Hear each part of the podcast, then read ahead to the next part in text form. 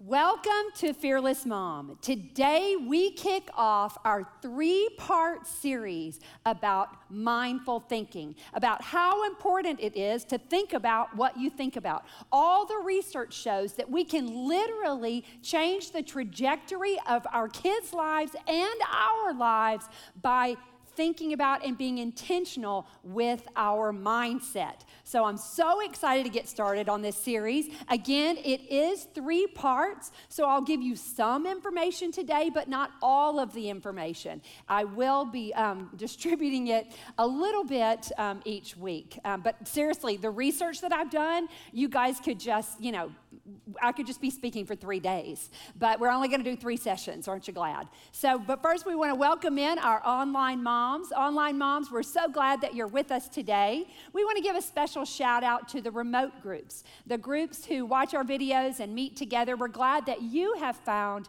community with your Fearless Mom group. But we also wanna remind those of you who are listening or watching by yourselves, you may be by yourself, but you are not alone. There's a group of moms in Austin cheering you on. We are with you, we are for you, and we believe in you. Let's start with a word of prayer. God, I thank you so much for this day. I thank you for this opportunity to take a breath, to sit back, and to listen and learn how we can be the moms you've created us to be. God, settle our hearts and minds, open our eyes and ears to show us what we need to learn today. In Jesus' name. And everybody said, amen. Amen. Now, my daughter Emily, when she was in high school, she decided one year that she was gonna take a more advanced class in chemistry. She said, I didn't do AP Chemistry 1, but I loved chemistry so much, I'm just gonna go all in and I'm gonna do AP Chemistry 2. And Mac and I were like, that's amazing, that's so great. And so it was about a week into the class when she realized that it was a little bit more than what she expected. And several weeks in, when she came into our bedroom, tears streaming down her face, and eventually our faces, but streaming down her face. And she'd kind of been setting us up along the way. Emily's good now, she's super intentional. But this was the night before a big test. And she came in and she's crying and she said, guys, I just feel like I should quit Chem 2. I feel like I should quit AP Chem 2. There's really no reason for me to take it. And she begins to list all these reasons. I'm not even going into medicine. Everybody else in the class, how many kids say, everybody else in the class is going into pre-med and I'm not. And I'm not even gonna take the AP test. And so it doesn't even matter. I can just be in regular. And guys, this is gonna kill my GPA. Boy, she was throwing out all the things. And Mac just looked at her and then she starts sobbing and she goes, I literally can't fit any more information in my brain. Yeah, she was like 17. This is high school, mind you. And so she is just so frustrated and Mac just listens and I'm sitting there by him and I'm listening and he says, honey, I see that you're upset about that, but I want you to know that you're not dropping AP Chem 2 because it's hard.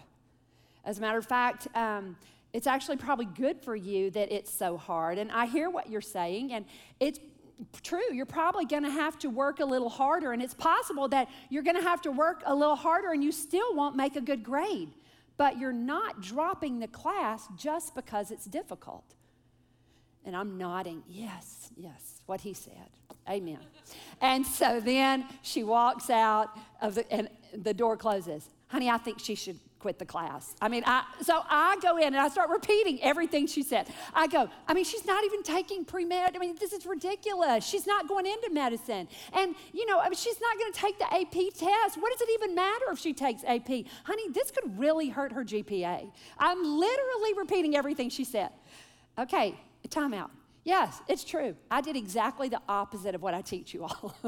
I was like, this is so hard. Look at her. She's falling apart. This is not good for her self-esteem. This is bad. Mac looked at me just like he looked at her, and he's like, she's not dropping. She can do the work. It's going to take more work, and it's probably she's not gonna get the grade that she's been used to getting, but that's okay. This is better for her in the long run. And I'm looking at him, and then I realized, like, he's right, but I don't wanna admit it. And so I'm looking, I'm like, okay. And then I'm like, well, we'll see. That's what I do when I disagree, but, we'll see. Mm-hmm. But I know he's right. See, here's the deal. Mac knew that was the best thing for Emily. It's so irritating. He's not here. He won't listen or watch this. So I can say he was absolutely right and I was absolutely wrong. I wanted her to feel good about herself. I wanted her, and I thought that working hard would make her feel bad about herself. Now think about that. I literally had convinced myself that working hard would make her feel bad about herself. Mac knew, he was like, here's the deal. He'd much rather go for the process over product. He's like, she will learn to work hard. She will learn tenacity. She will learn humility because she will work hard and maybe not make a good grade. And I was like, but her self-esteem. And he goes, no, she will work hard. He said, I'd rather her have hard-earned B, C's, D's, whatever, than easy A's. I'd rather her work hard. It was so irritating. He was so right. And don't tell him, but all the research supports what he said. All of it. As a matter of fact, that's what we're going to talk about for the next few weeks. We're going to dig into the growth mindset. Mac was right. It is about the process and not the product. And Mac was right also that struggle does not wound self-esteem like we assume it does. Actually, if you struggle, the way the parents handle the struggle can actually help a child embrace struggle to then be better and try new things all the time. And so the growth mindset, that's what we're going to dig into. And then we're going to see how it relates to everything else. Carol Dweck, and if you've studied education, you've probably heard her name. It's a big term that we throw around in education quite a bit if you're a teacher. It's equipping kids with the growth mindset. The thing about Carol Dweck and her studies, it's not just about education. It's not just about learning math or learning English. It actually can affect every area of your life. The growth mindset is so much more than academics. It's so much more than your attitude about reading. It's so much more than what you think about one thing. If you think about, let's just look at the word mindset. It's how you set your mind. So it's not what I think about one thing, it's how I think about everything. And that's why the growth mindset permeates into other areas of your life once you adopt it. Again, it's not what I think about one thing, it's how I think about everything. It is a belief system. It is what I set in my mind. So we're gonna look at the difference. I think the best way to explain growth mindset is to look at its opposite. So what Carol Dweck did in all of her research, this is decades of research with children, students, and adults. She looked at the difference between a fixed mindset and a growth mindset, and how that mindset affected kids' behavior, affected their progress in academics and all the things. So let's look at what a fixed mindset is. We're going to put it up. A fixed mindset.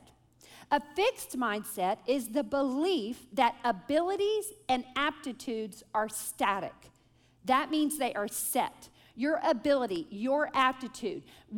Someone with this mindset would say, either you have it or you don't. Someone with this mindset would believe, here is my smart child and here is my athlete. Someone with this mindset may believe, well, he was born an athlete and he will always be an athlete. She's born an artist. She's born an academic. Whatever it is, it's fixed, it's set, and there's nothing you can do about it. Certainly, it's your responsibility to develop that talent, but you're either born with it or you're not. That's a fixed mindset. Now, a growth mindset is the opposite. A growth mindset is the belief that abilities and aptitudes are fluid, dynamic, and can be developed. It's the belief that abilities and aptitudes are fluid and can be developed. This is a person who says, if you don't have it, you can certainly work to get it. This is the mindset that says, maybe chemistry, let's take Emily, maybe chemistry doesn't come naturally to you, but through hard work, learning new strategies, and a little bit of struggle, and some more practice, you can get better at it. It's not either you're good or you're not. As a teacher who loved math, it broke my heart when kids would say, I'm not a math person. Well, I think everybody's a math person. I think somebody just needs to teach you how to love math. I think everybody, my husband would definitely say, yeah, well, I never learned that. But I do think that how we approach it, how we talk about it to our children, whether it is about athletics, about academics, about relationships, whatever it is. How about emotions? About emotions. Well, you know what? He's just really passionate and he can't control that. That's not a growth mindset. That's a fixed mindset. We believe the growth mindset says that that's what you are now, but you can work on that through work, through new strategies, through practice. You can get better. That is the growth mindset. And one of the things I loved about her research is she specifically looked at transitions. Transitions like elementary to middle school to high school, and high school to college. So for instance, let's take into middle school. She took these kids who are about to enter middle school, and she had two groups, and with one of them, she said, she gave them a set of math problems. She gave both sets a set of math problems. But with this one, they got them back. She said, oh, you guys are so smart. Y'all are smart. You're good at math. So try this one. Handed another set of problems that she knew were too hard for them. So this group over here, she hands the first set. When they hand them back to her, she says, you guys are such hard workers. You stuck with it. You had incredible ideas for strategies that you could use, and you worked so hard. Took theirs, handed them back the same problems now that she knew were too hard for them. These kids over here that were told, you're smart, you're good at math, that fixed mindset, then they saw those hard problems and didn't even try. Some of them didn't try, some of them gave up, got frustrated. These over here that were told, you're a hard worker, you used so many good strategies, you were problem solving and you stuck with it, they applied that growth mindset to the next set of problems, even though they were beyond their abilities. They did it with high school students. Actually, it is a guy from UT, David Yeager, and he did his study with kids who were entering high school. He did 12,000 ninth graders in 76 schools across the nation. He wanted a big, random, and different schools, different states, all these things. He wanted a big, diverse group to choose from to see if this still worked. And so he took all these students and he sent them a computer video. There were two 25-minute online modules explaining to high school freshmen that intelligence is not fixed and that they can actually get smarter by putting in more effort and trying different approaches. So all it was two online modules, and they saw incredible success. Actually, this had the power to improve grades for lower achieving students, and it increased enrollment in advanced math courses for both lower and higher achieving students. There are so many studies that have been done that say if we can convince people, if we can teach these children, actually, you can get smarter. Actually, you can work and get better. This is something that you can do. It is in your power. You have the control to do it. That's the growth mindset. Confession. As I was studying this, I was like, wait, did I parent with the growth mindset? I definitely used it in the classroom, but I don't think I applied it to other areas outside my life. I definitely applied it in the classroom. I was the first one to say, you can do it, you work hard. I was a cheerleader. I was like, you can get better, you can get stronger, you can get smarter, blah, blah, blah. But I don't think it transferred to my parenting as much as I would like to. So heads up. We're gonna look at how we view the growth mindset, and I want you to know that it's okay if, like me, and maybe I'm the only one, but it's okay if you go, my kids are, for the record, 25, 25, 23, and 21, and I was like, I did this all wrong. I did this all wrong. But guess what? The growth mindset tells me that I can change and I can get better and I can be better. It's important that we apply to that to ourselves as well. So I have a chart to help you better understand, because we've all the research shows growth mindset definitely improves your kids' learning, improves your kids' emotional health, improves relational health, and I'm going to show you a little bit how. So I'm going to have a chart that I'm going to pull up. So let's pull up that chart. Okay, so fixed mindset versus growth mindset. I think it's helpful. Yeah, if you want to pull out your phone, just take a picture of it. It's probably easier than trying to write it all. So a fixed mindset, someone with a fixed mindset avoids challenges. The fixed mindset will teach you to avoid challenges and avoid risk, whereas a growth mindset teaches you to embrace challenges and risk. This is one that when I read that, I was like, I thought it was my personality, and I just left it there. I don't embrace challenge. I don't embrace risk. It's just the way I am. Do you hear what a fixed mindset that is? Now, risk may not come naturally to you, but all of these things are things we can choose.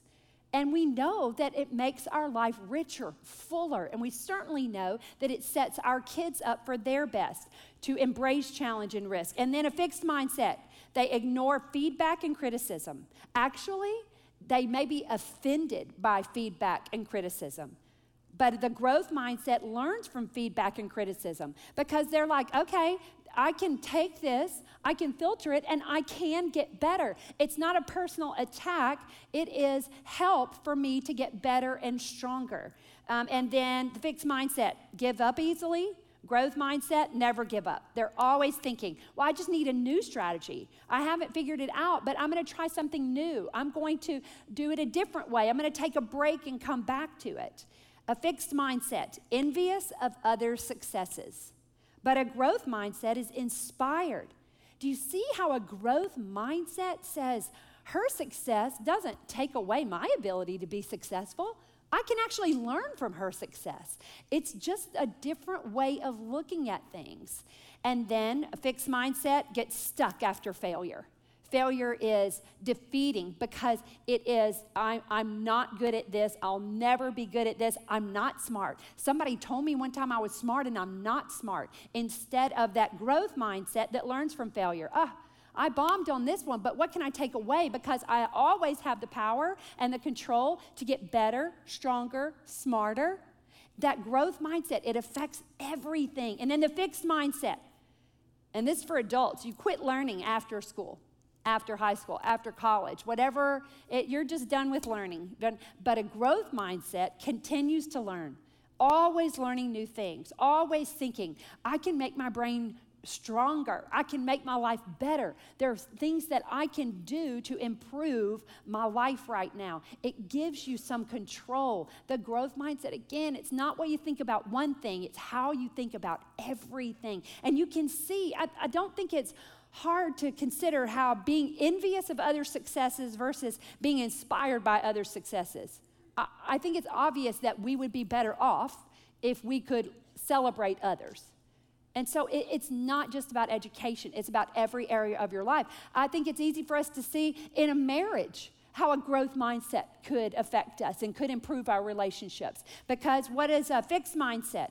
Ignores feedback and criticism, actually offended by it, instead of learning from feedback and criticism. I'm not going to dig into the Gottmans, but the Gottmans talk about sending bids and responding to bids and receiving influence from your spouse. When a spouse says, this is something that bothers me, instead of being offended, I can receive it. I can receive that influence and change my behavior because I care about that person. You see how the growth mindset applies to everything. I definitely had to apologize to Mac as I was studying this.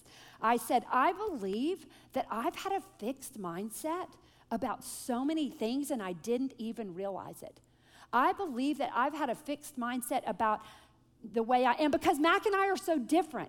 And irritatingly enough, Mac naturally has a growth mindset.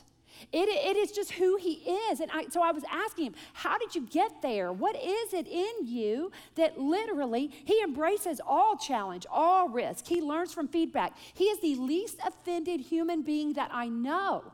Ugh. He never gives up, which I'm happy about, you know, in many areas. He literally, there's no envy in him. He doesn't even, that never crosses his mind. He is always inspired by others. He learns from failure. He's like, man, I stunk at that. I got to figure out how to get better next time. Whereas I'm like in a puddle over here, you know, and I'm thinking, how? I want that. But I always thought that's something he has. It's just in him, and it's just not in me. I literally have thought that, and not until, guys, I've taught this before. I mean, what was wrong with me? But it hit me like, okay, these are behaviors that I can choose. These are things that I can do. And I'm like, your children, you go, I have a child. He definitely avoids risk. But hey, guys, you can equip him to embrace risk. Well, I have a daughter, and she is offended by everything. You can equip her to embrace feedback. That's the opportunity we have in front of us. All the research says this will set our kids up for their best lives. This will set us up for our best lives. Good news, it is based on behaviors. You know why that's good news? It's something we can do. It's something we can control. There were no studies that said if you're born in Laurel, Mississippi, you're less likely to be this way. That's out of my control. Hello, fixed mindset. I'm thinking, what is in my control? What can I do to improve my life? And how can I equip my children to embrace that same responsibility and to improve their lives? But the thing about this is, I know from all the research, my responsibility is to equip my children to have a growth mindset. And I was studying this. I'm like, I'm going to tell them how to equip their children to have a growth mindset.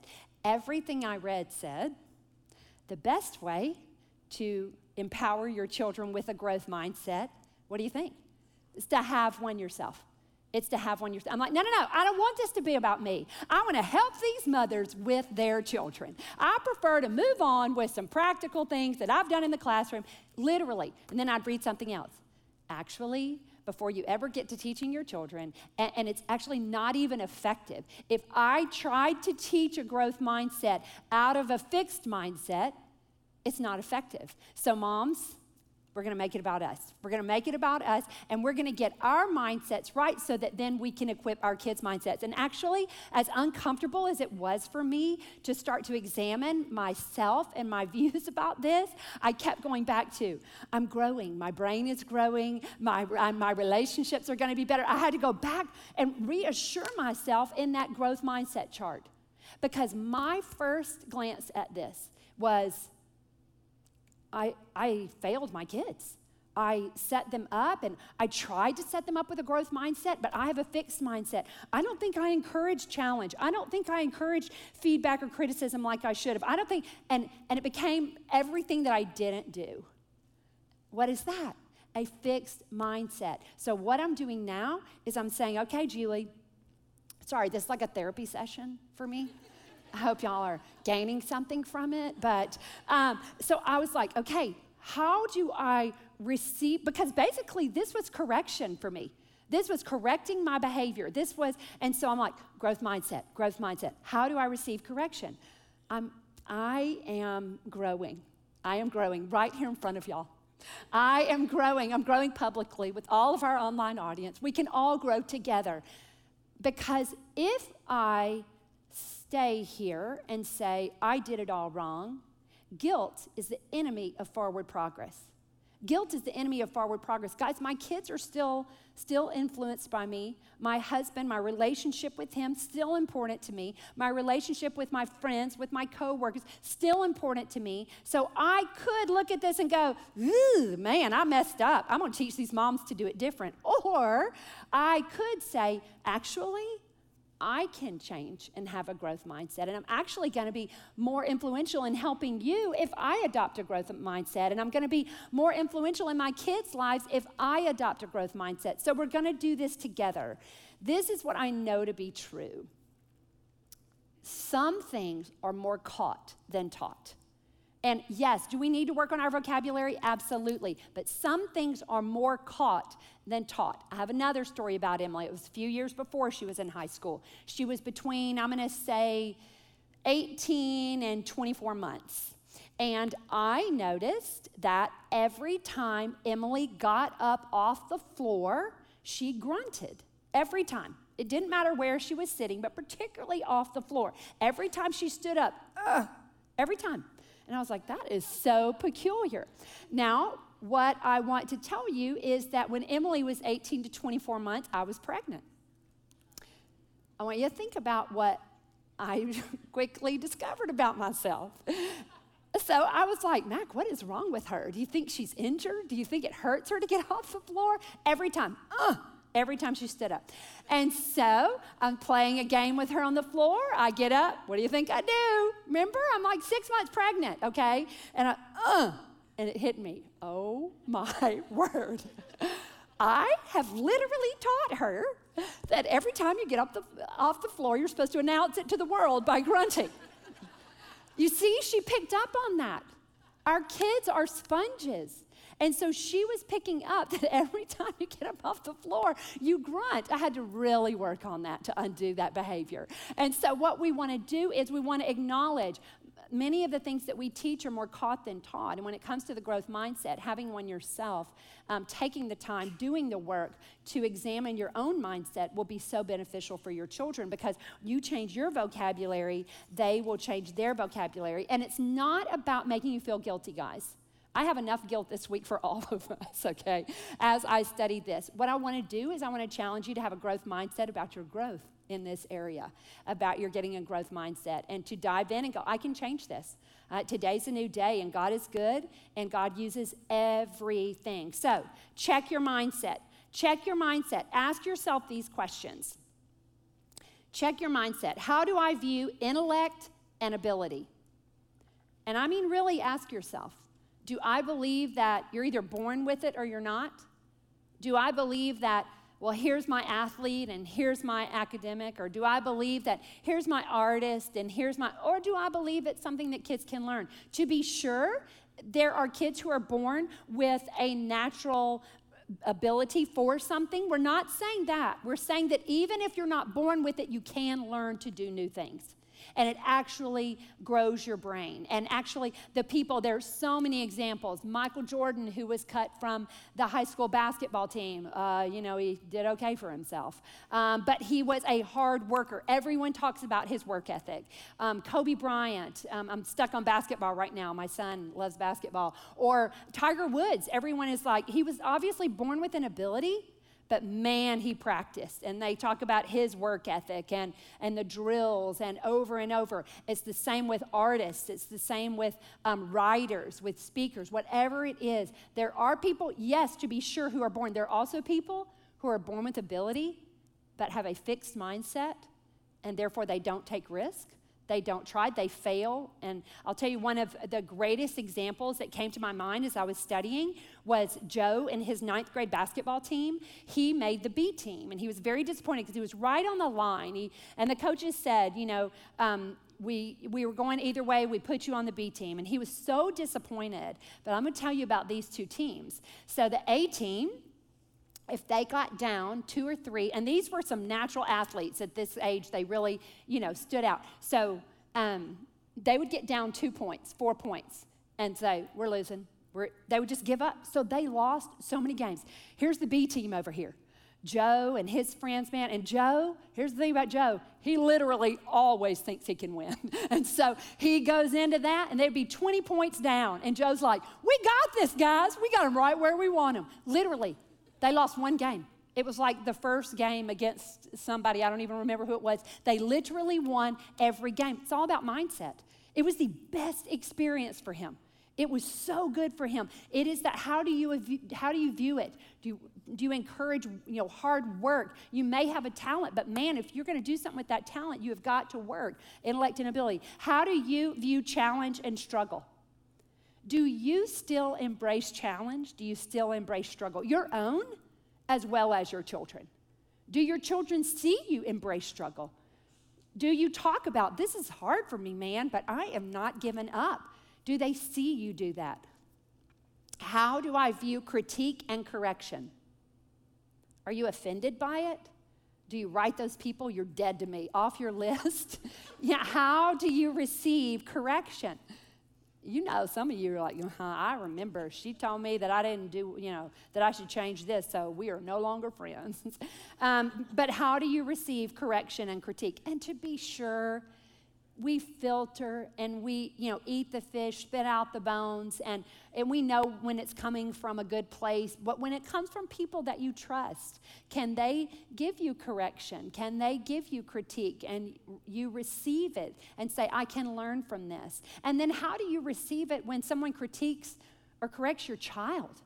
Do you allow it? Do you say, she doesn't know what she's talking about. You're amazing. How do you allow that and say, I heard her say that. Do you think there's anything you could learn from that? Boom, no emotion. It's not personal. It's not, there's no shame involved or attached. And then how do you view mistakes and setbacks? How do you view mistakes and setbacks, your own and your child's? Again, this is, I can't help it. Mac and I are so different that it just kept popping out. This is Mac. I made a mistake. Oh, I feel terrible about that, man. I won't do that next time. This is me. Oh my gosh, I'm a loser. I do not deserve love. I just pile up and I'm like, what is that? I can receive it. I can fail. You know what it makes me do? And this is what their studies showed, that a lot of people, when they have middle schoolers or high schoolers who've done really well, and then they get to middle school or high school or especially college, and like maybe you were kind of a rock star at your high school, and then you get into an environment, or a rock star at your middle school or a rock star at your elementary school, and then you get to a bigger environment with a lot of other rock stars. And so they said that actually what they saw was high-performing, high-achieving kids quit trying. They were so risk avoidance. They were so, fear of failure. It just over. They were like, I'd rather not try, because then I could tell myself, well, I could have done it. I just chose not to.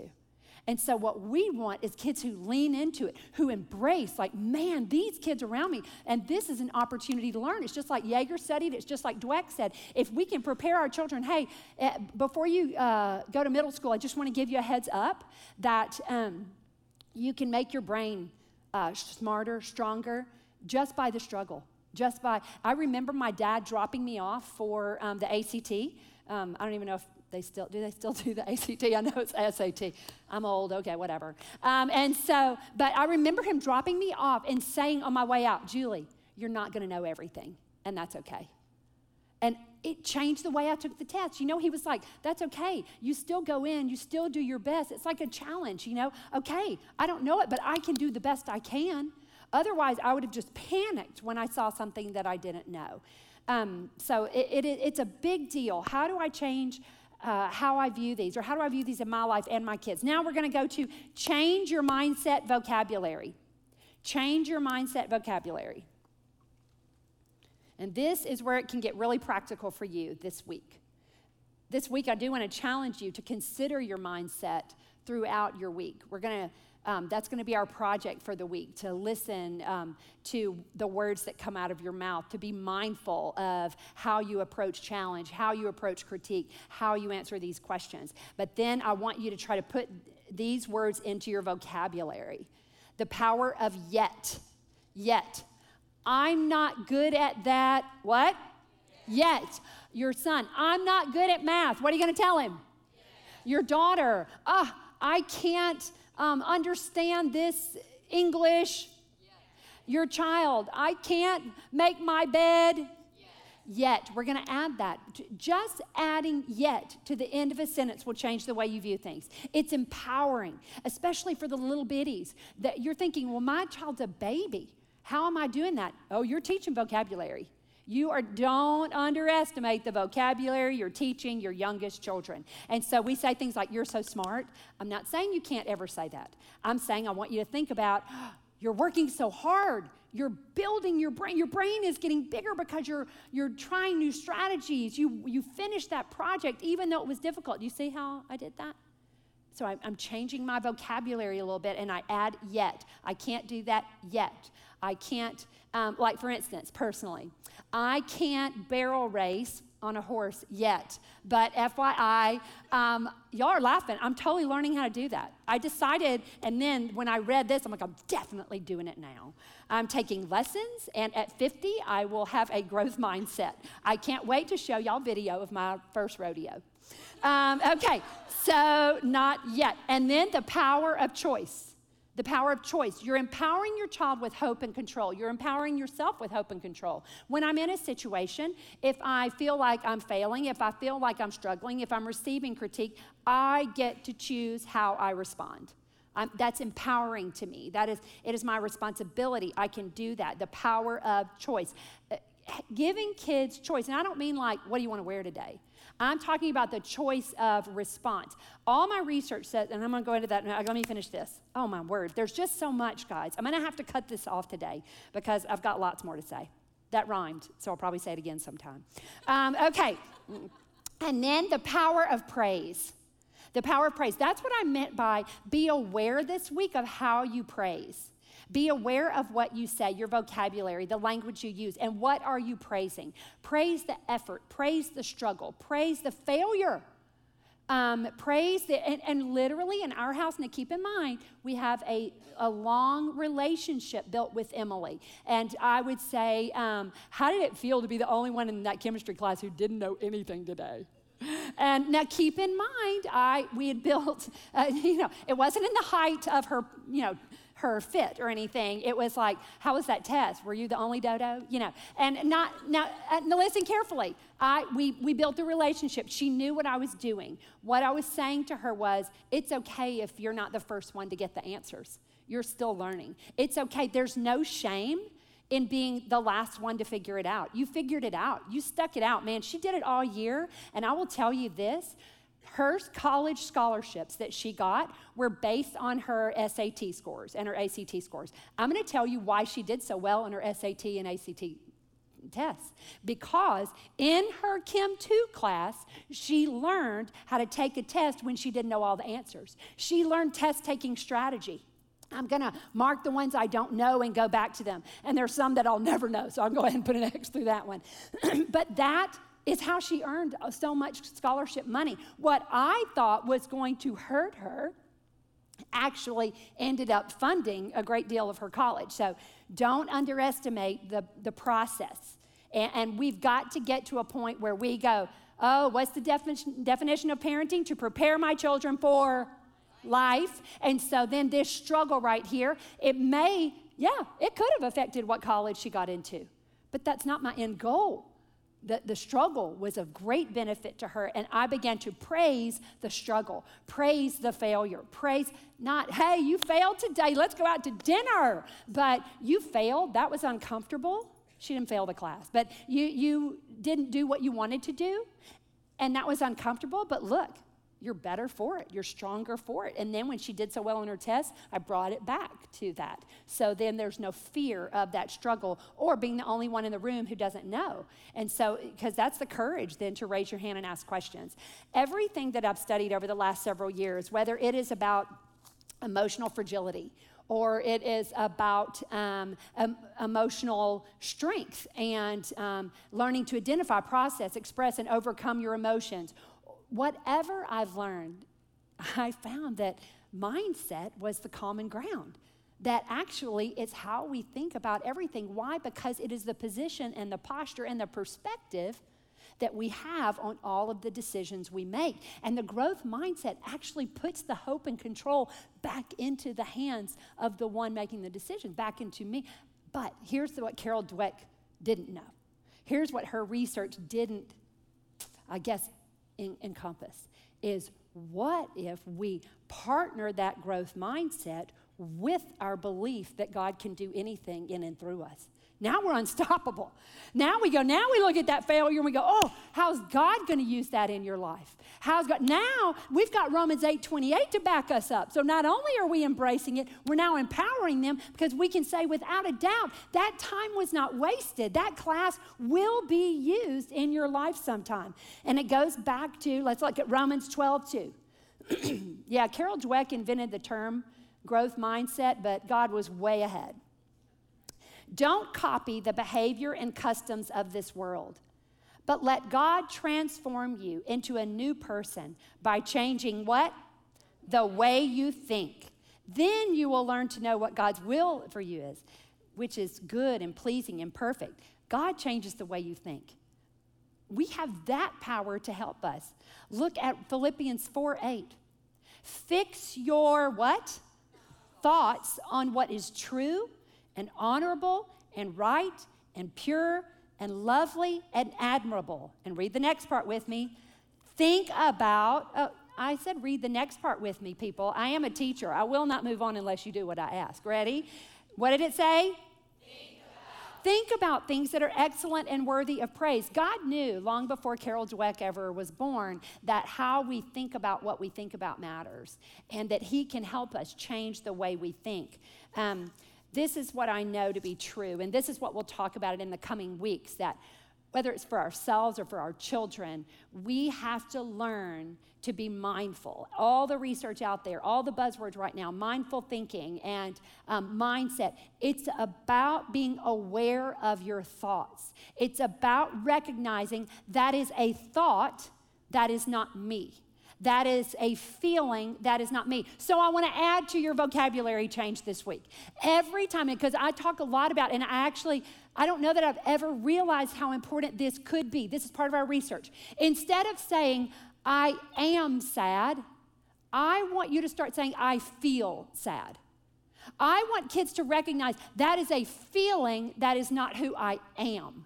I feel discouraged. I feel frustrated. I see that you feel upset. That does not mean you are.